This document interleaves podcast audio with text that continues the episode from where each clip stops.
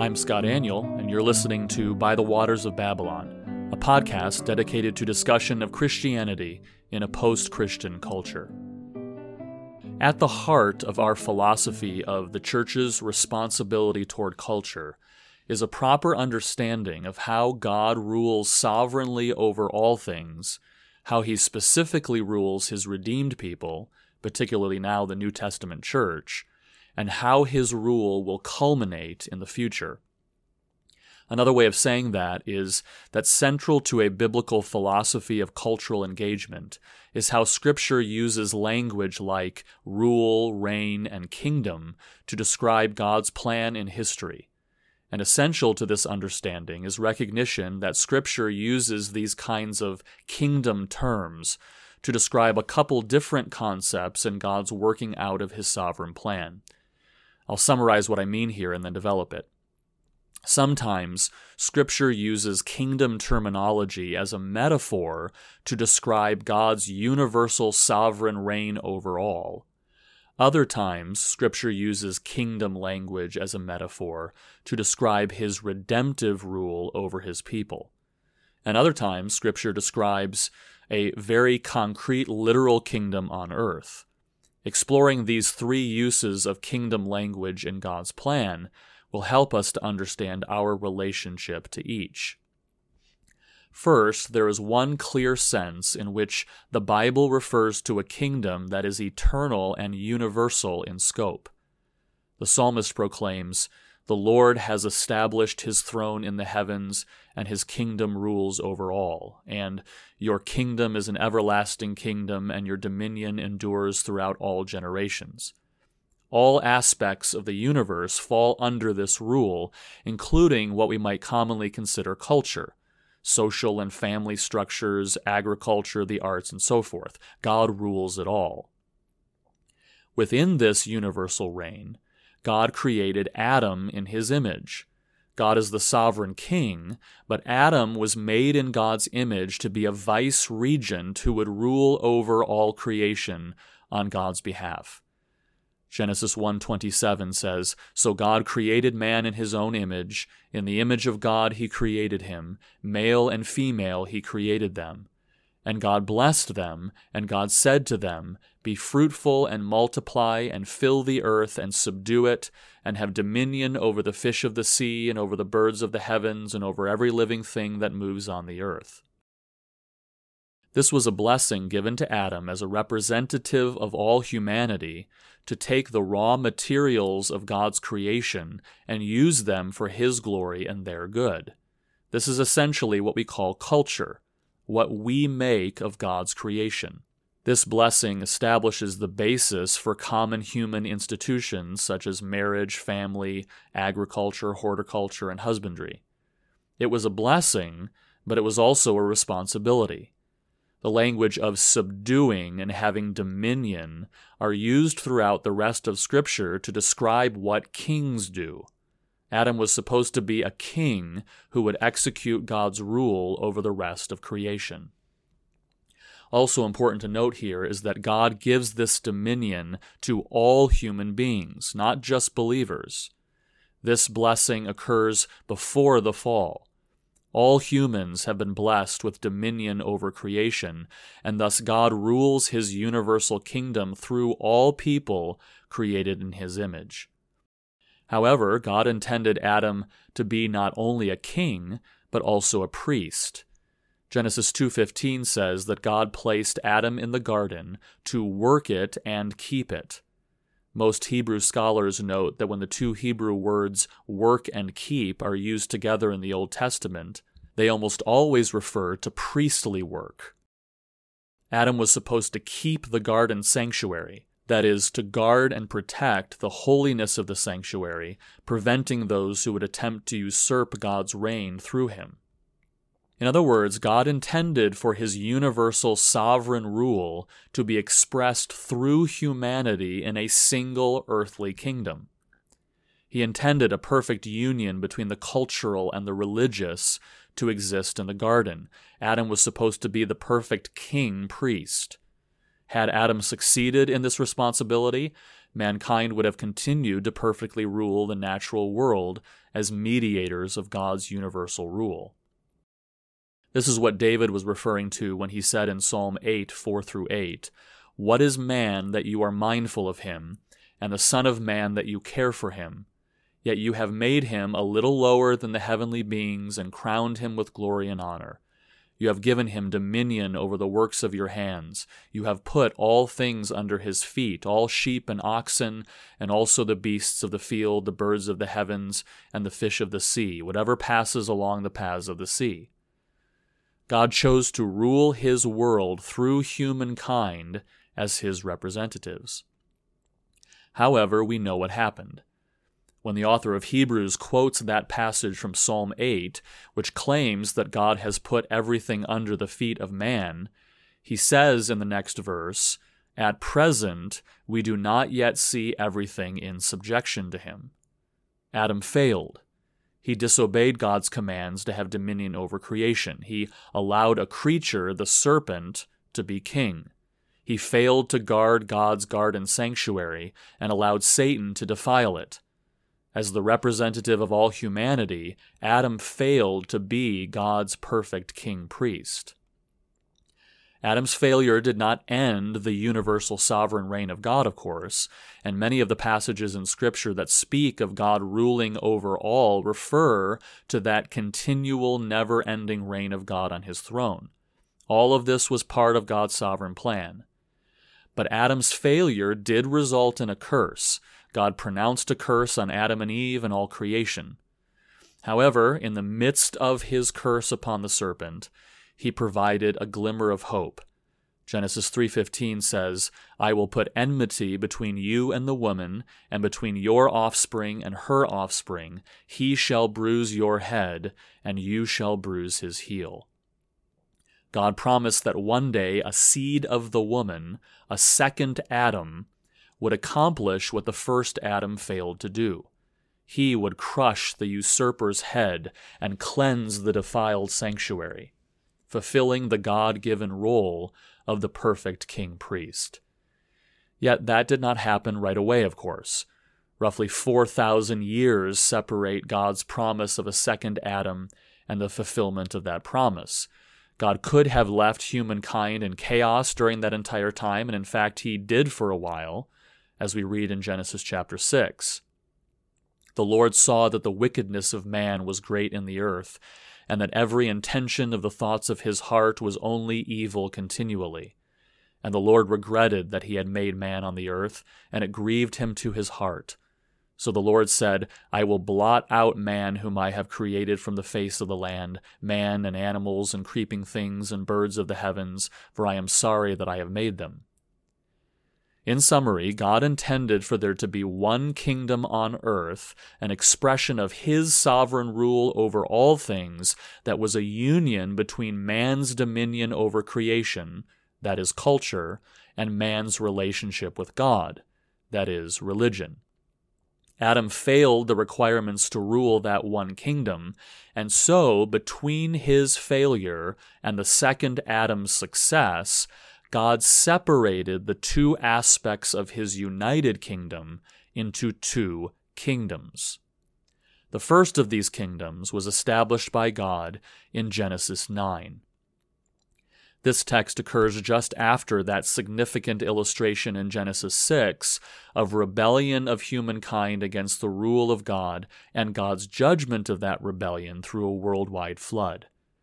After Noah and his family were saved in the ark, and finally stood again on dry land, this is what happened. Genesis 9 1. And God blessed Noah and his sons, and said to them, Be fruitful and multiply and fill the earth. The fear of you and the dread of you shall be upon every beast of the earth, and upon every bird of the heavens, upon everything that creeps on the ground, and all the fish of the sea. Into your hand they are delivered. God's covenant with Noah in Genesis 9 reveals God's plan to preserve humankind and creation until the second Adam establishes his rule. First, notice that in this covenant with Noah, God specifically repeats the blessings of Genesis 1:28, be fruitful and multiply and fill the earth. He wants humans to continue to engage in cultural matters like having children and working the ground. This is a blessing because it helps to maintain order in the world. But notice that he does not repeat the command to have dominion. That command was given to Adam as our representative, and he failed as our representative. We failed in him. Sinful humanity will never be able to exercise dominion over creation. We need a perfect man to do that for us. Our work in culture is simply a way to maintain order as a blessing to us until the second Adam takes dominion. And also, because of the presence of sin, in God's covenant with Noah, he established additional measures by which, in his providence, he would preserve the stability of a cursed world. He promised that he would never again judge the world with a worldwide flood. He will providentially preserve nature. And he also established the earthly institution of human government with its God given responsibility of capital punishment. A few verses later, he says, Whoever sheds the blood of man, by man shall his blood be shed, for God made man in his own image. God gave this responsibility to govern the world and its people once again to all humankind as a means through which God would sovereignly control man's sinfulness and preserve the world and its order until the second Adam would establish his reign as the perfect king priest. Romans 13:1 reiterates this point when it says that governing authorities have been instituted by God. When governing authorities fulfill responsibilities given to them by God in Genesis 9, Romans 13:9 calls them ministers of God. When they punish wrongdoing, governing authorities are actually, quote, carrying out God's wrath on the wrongdoer. This is still God's kingdom, and so human authorities are supposed to govern on his behalf and according to his rules as a way to maintain stability in a sin cursed world. This is what we might call the common kingdom of God.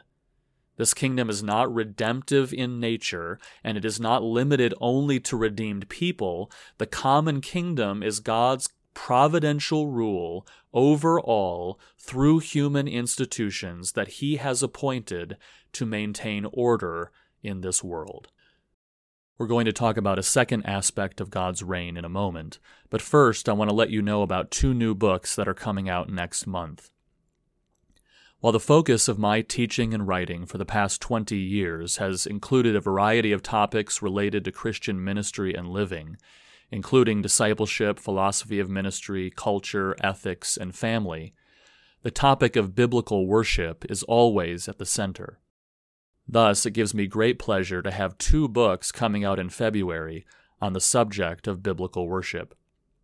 I would like to take this opportunity to introduce the two books to you and encourage you to consider pre ordering them for yourself, your family, and your church.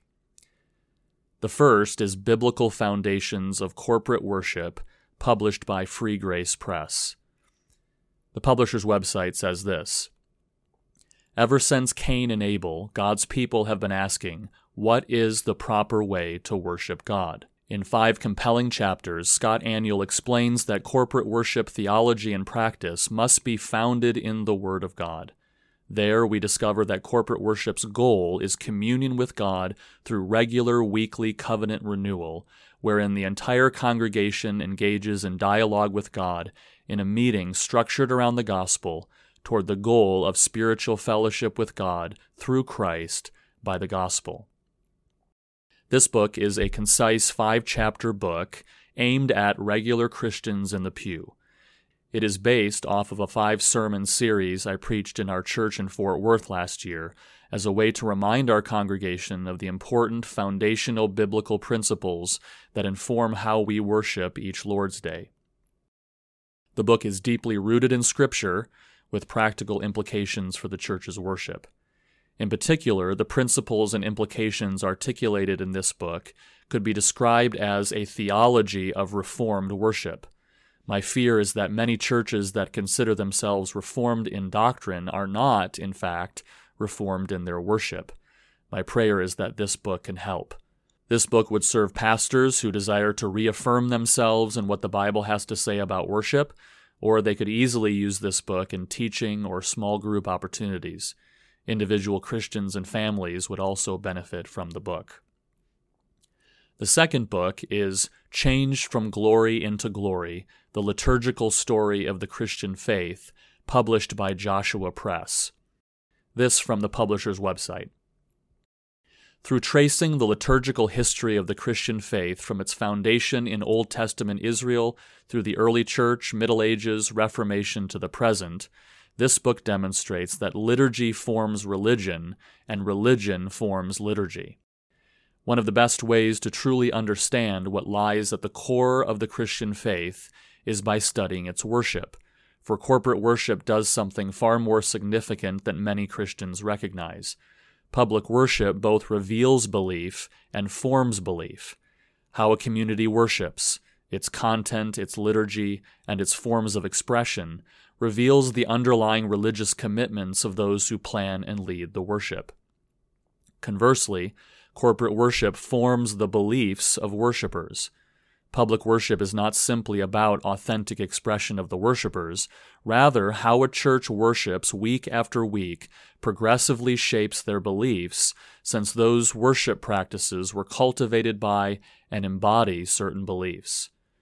This is why it is so important for church leaders and indeed all Christians to carefully identify what kinds of beliefs have shaped their various worship practices so that they will choose to worship in ways that best form their minds and hearts consistent with their theological convictions. That is the goal of this book. Studying worship in the Old and New Testaments will reveal how God deliberately prescribed worship that would form his people as he desires. And tracing the evolution of Christian worship from after the close of the New Testament to the present day will help elucidate how theological beliefs affected the worship practices Christians have inherited. For almost 10 years, I taught a graduate class at Southwestern Baptist Seminary on the history and theology of Christian worship. This book, written during my sabbatical in 2019, is the culmination of material developed for that course, as well as several others. This is a lengthier book aimed at pastors, theologians, and undergraduate or graduate students desiring to understand the relationship between the church's worship and its theology. After an introductory chapter that forms a structure for considering the relationship between worship and theology, the book proceeds to work through the Old Testament, New Testament, Middle Ages, Reformation, Enlightenment, and modern period tracing the evolution of worship and theology among groups of God's people. This book fills a needed void for courses on worship in Bible colleges and seminaries, and it will also be helpful for pastors and other interested Christians who desire to know how worship has changed over time, and in particular, how those changes have both reflected and influenced theological changes. My prayer is that both of these books will serve churches in thinking biblically about the way we worship. Please pre order these books today. So, God has established a common kingdom, but that is not where God's plan ends. He also established the means by which the second Adam would come and earn the right to rule, and the means by which citizens would be gathered into his perfect kingdom. This is the second way Scripture often uses kingdom language to refer to God's specific rule through the second Adam over his redeemed people. The foundation for this kingdom is found in God's covenant with Abraham in Genesis 17. Verse 6 says, I will make you exceedingly fruitful, and I will make you into nations, and kings shall come from you. And I will establish my covenant between me and you and your offspring after you throughout their generations for an everlasting covenant, to be God to you and to your offspring after you. And I will give to you and your offspring after you the land of your sojournings, all the land of Canaan, for an everlasting possession and I will be their God. God's covenant with Abraham accomplishes a couple important things. First, in this covenant, God formally established his redemptive kingdom in which he distinguished his chosen people from the rest of the human race. God promised to make of Abraham's descendants a great nation, and that through this great chosen nation all the nations of the earth will be blessed. But unlike the common kingdom, this kingdom is reserved only for redeemed people. As exemplified by Abraham himself, the requirement for redemption and citizenship in this kingdom is faith. Abraham believed the Lord, and he counted it to him as righteousness. These citizens of God's redemptive kingdom would be set apart from other citizens of the common kingdom, illustrated through circumcision. Second, God's covenant with Abraham also established the specific family from which the second Adam would come. Kings shall come from you. God will make a covenant with one of those anointed kings, David, that the anointed king would come through his line. And indeed, the second Adam came in the person of Jesus Christ, God's Son, who perfectly fulfilled the role of God's king priest. Like with the first Adam, the serpent tempted Jesus and tried to usurp his rule, but Jesus conquered him. Like with the first Adam, God appointed Jesus to be a priest, and Jesus perfectly obeyed by cleansing the temple and offering up himself as an anointing sacrifice. Unlike the first Adam, Jesus passed the test and earned the right to rule as the perfect king priest, and after his resurrection from the dead, he ascended into the heavenly temple itself, where he sat down at the right hand of God's throne.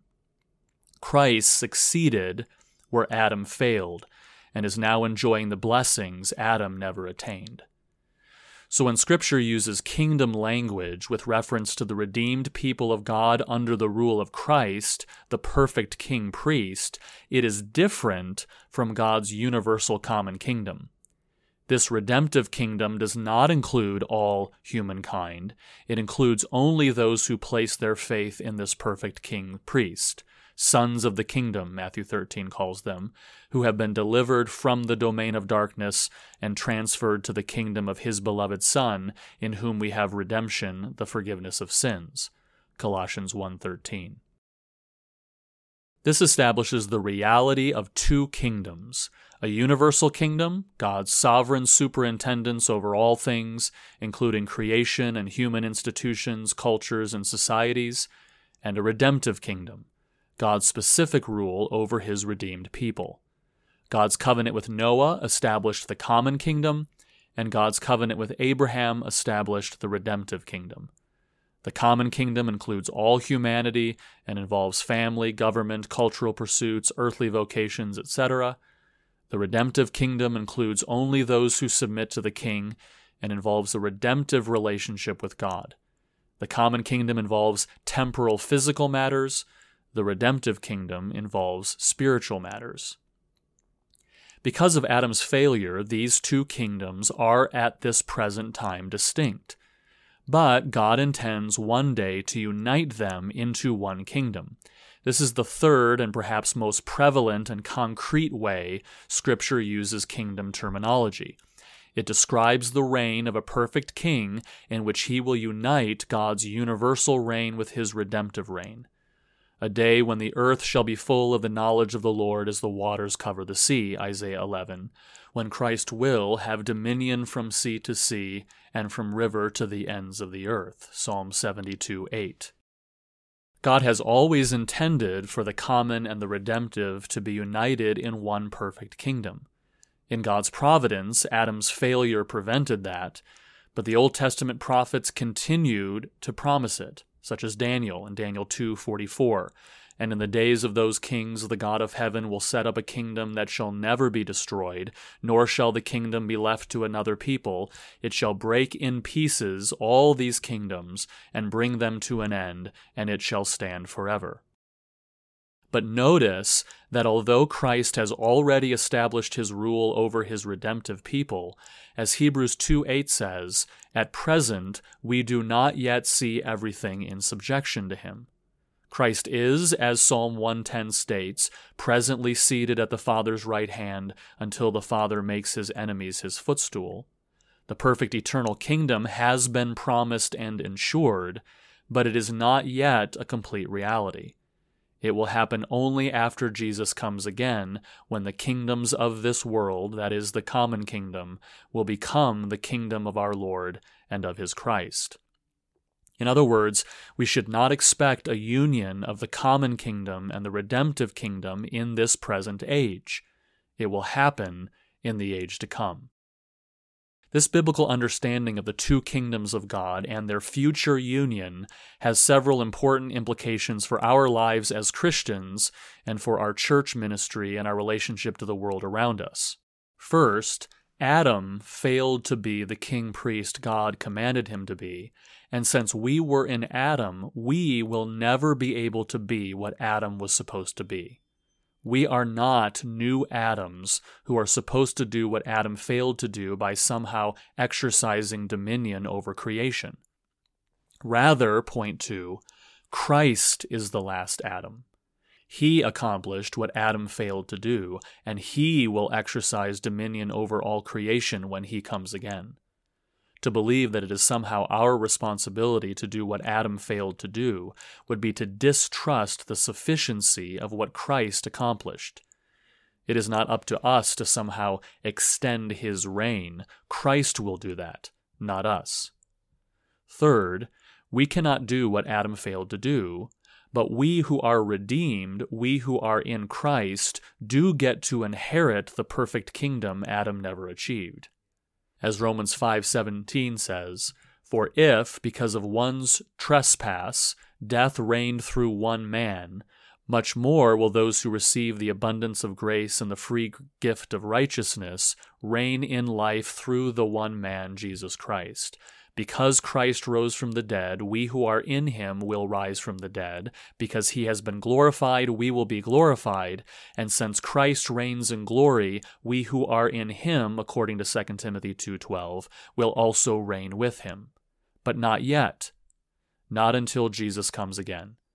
Paul says in 1 Corinthians 15:22, "For as in Adam all die, so also in Christ shall all be made alive, but each in his own order." Christ the firstfruits, then at his coming those who belong to Christ. Then comes the end, when he delivers the kingdom to God the Father after destroying every rule and every authority and every power, for he must reign until he has put all his enemies under his feet. God is currently putting Christ's enemies under his feet. When he is finished, the end will come, and then Christ will share his reign with we who believe in him. Fourth, until he comes again, we believers live on this earth pursuing various cultural endeavors, our jobs, participation in government, etc., in response to the fact that Christ has already done what Adam failed to do, not in an attempt to achieve what Adam failed to do. Nor should we expect the sort of Christianization of culture promised for the eternal kingdom to take place in this present age. That's not going to happen until Jesus comes again. This stands in stark contrast to what Russell Moore has rightly called the evangelical consensus in our day. This most common view among evangelicals argues that the church has a present mandate to participate in God's plan to redeem all things in this age, this view is built off the assumption that God's purpose in the world is to redeem all things, not just individuals, at least in part during the present age. Carl Henry argued that God's mission, quote, aims at a recreated society. This view argues that Christians and their churches should be active in the world seeking to transform that world. God is Lord of all, they argue, and so it is the mission of churches to assert that lordship in all realms of life. Churches should be active in governmental affairs and cultural endeavors, and in feeding the poor and pursuing social justice in the world, extending Christ's rule over all these aspects of society. The church must, according to Russell Moore, quote, engage the social and political structures. A distinctive social mandate is inherent in the church's mission, they believe. But as we have seen, this view fails to recognize how God is working in this age through two kingdoms the common kingdom for the preservation of society, and the redemptive kingdom for the saving and sanctifying of kingdom citizens. We Christians absolutely should do good to all people. We should work hard in the vocations to which God has called us. We should rear children who love and obey God. We should stand up against injustice when we see it. We should be engaged in politics to help restrain evil in this world. But we should not feel the weight of trying to do what Adam failed to do. Christ has already done it. We live and work in this present age out of a response to what Christ has accomplished, looking forward to that day when He will complete it, when He will completely destroy His enemies and take dominion over all. During the present age, we live faithful and holy lives in the culture, and we pursue more kingdom citizens through bold proclamation of the gospel until the day when we will enjoy Christ's eternal kingdom ruling and reigning with him.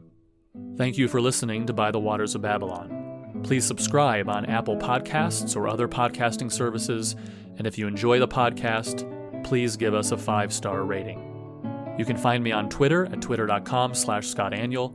I blog at g3min.org, and for articles, audio, and speaking itinerary, visit scottaniol.com. Join me next time as we discuss issues related to Christianity in a post Christian culture.